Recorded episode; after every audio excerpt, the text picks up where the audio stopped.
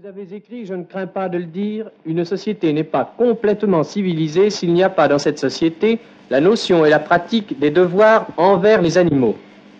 Quels sont, d'après vous, Monsieur Léoto, les devoirs qu'une société doit pratiquer à l'égard des animaux?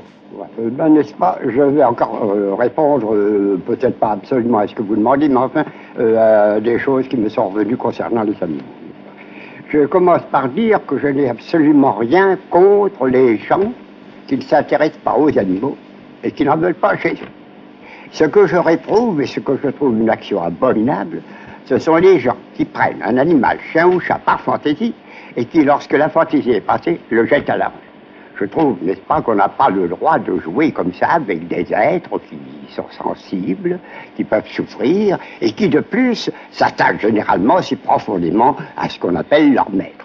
Ainsi, je me rappelle qu'il y a, euh, si vous voulez, assez de temps, n'est-ce pas, on, euh, il a paru dans les journaux ce fait divers qu'un homme, dans les environs de Paris, avait pris la résolution de noyer son chien. Alors, il est allé au bord de cette rivière ou de ce fleuve, la Marne, ou je ne sais plus, n'est-ce pas? Et à trois reprises, il a jeté violemment ce chien à l'eau. Et le chien promenait toujours sur la berge. À la quatrième fois, cet homme était tellement furieux, n'est-ce pas, qu'il, qu'il a fait un tel effort que lui-même aussi est tombé dans l'eau. Et, et le chien l'a ramené sur le rivage. C'est encore le chien qui l'a tiré d'affaire. Alors, euh, j'ai aussi à dire, n'est-ce pas, que les premiers pourvoyeurs de la fourrière, ce sont les gens qui ont des bêtes et qui ne payent pas à leur sécurité, n'est-ce pas?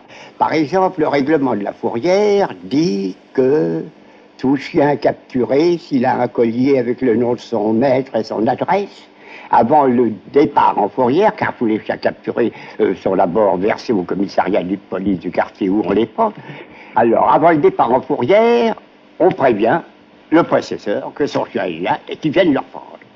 Eh bien, n'est-ce pas, moi qui ai fait beaucoup de propagande pour ça, j'ai trouvé généralement des gens qui m'ont dit « Monsieur, il ne se perdra jamais ». Ce qui est une ineptie. Moi, j'ai vu, je vous ai dit, près de euh, cent cinquante chiens à Fontenay que j'ai ramassés successivement. Eh bien, ils ne sortaient jamais dans la rue. Ils avaient quand même un collier avec nom et adresse. C'est ce qui m'a permis un jour que la barbette avait trouvé une fissure dans la clôture, d'être prévenue par une femme de Faubourg Saint-Antoine qui l'avait trouvée et chez qui suis allé la chercher. Vous imitiez en somme Beaumarchais qui avait une petite chaîne oui. qui s'appelait Follette, oui. et oh, au coup de laquelle clair. il avait mis « Je ouais. m'appelle Mlle Follette, j'appartiens à M. de Beaumarchais ». Oui, oui, oui. Mais pour vous, la fourrière est tout de même une institution qui... qui obéit à un souci d'humanité vis-à-vis des animaux. Oui, écoutez, n'est-ce pas, je peux parler de la fourrière, mais je ne parlerai que de celle que j'ai connue rue de Poissy, parce que depuis son installation euh, rue de Dandie, je ne la connais pas. Euh, il y avait dans le bureau de la fourrière, le bureau de renseignement, vous savez, un immense écriteau en lettres capitales immenses, le bon gîte. Ce qui, quand on sait ce qui s'y passait, n'est-ce pas, est tout de même une tarte du frisson, non. Oui, mais je crois que la nouvelle fourrière, justement, ne présente plus les défauts de l'ancienne fourrière. De ah, ben vous parlé. croyez, moi je n'en sais rien. Alors, en tout cas, n'est-ce pas euh, en Angleterre, les animaux ne sont pas dans des caves, ils sont dans une niche, et devant chaque cage, il y a un petit espace de terrain clos, naturellement, devant, dans lequel l'animal peut s'ébattre. Et j'ai appris, il y a un ou deux ans, par une dame de Lyon, avec qui j'écrivais comme ça, je correspondais de temps en temps, que euh, sur l'inspiration de M. Édouard Herriot, la fourrière de Lyon est installée sur le modèle anglais. Ce, que, ce qui me fait donner une très bonne note à M. Édouard Herriot. Voilà. À laquelle il sera certainement très sensible. Oui, oui, et c'est mérité.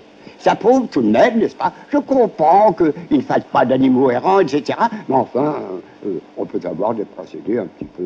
Euh, ça, euh, les animaux sont sensibles et ça souffre. Alors, j'ai une anecdote à vous raconter. Euh, au temps où j'étais encore employé du Mercure, j'étais sur le métro, euh, sur le euh, quai du métro de Fontenay, et j'attendais le, le métro. Et il y avait là d'autres voyageurs, et je vois un monsieur qui vient vers moi. Très bien. Et je lui dis... Il paraît, monsieur, que vous aimez beaucoup les animaux. Comme je ne le connaissais pas, je ne lui réponds pas. Alors, il me dit, euh, il, il paraît que vous en avez beaucoup chez vous.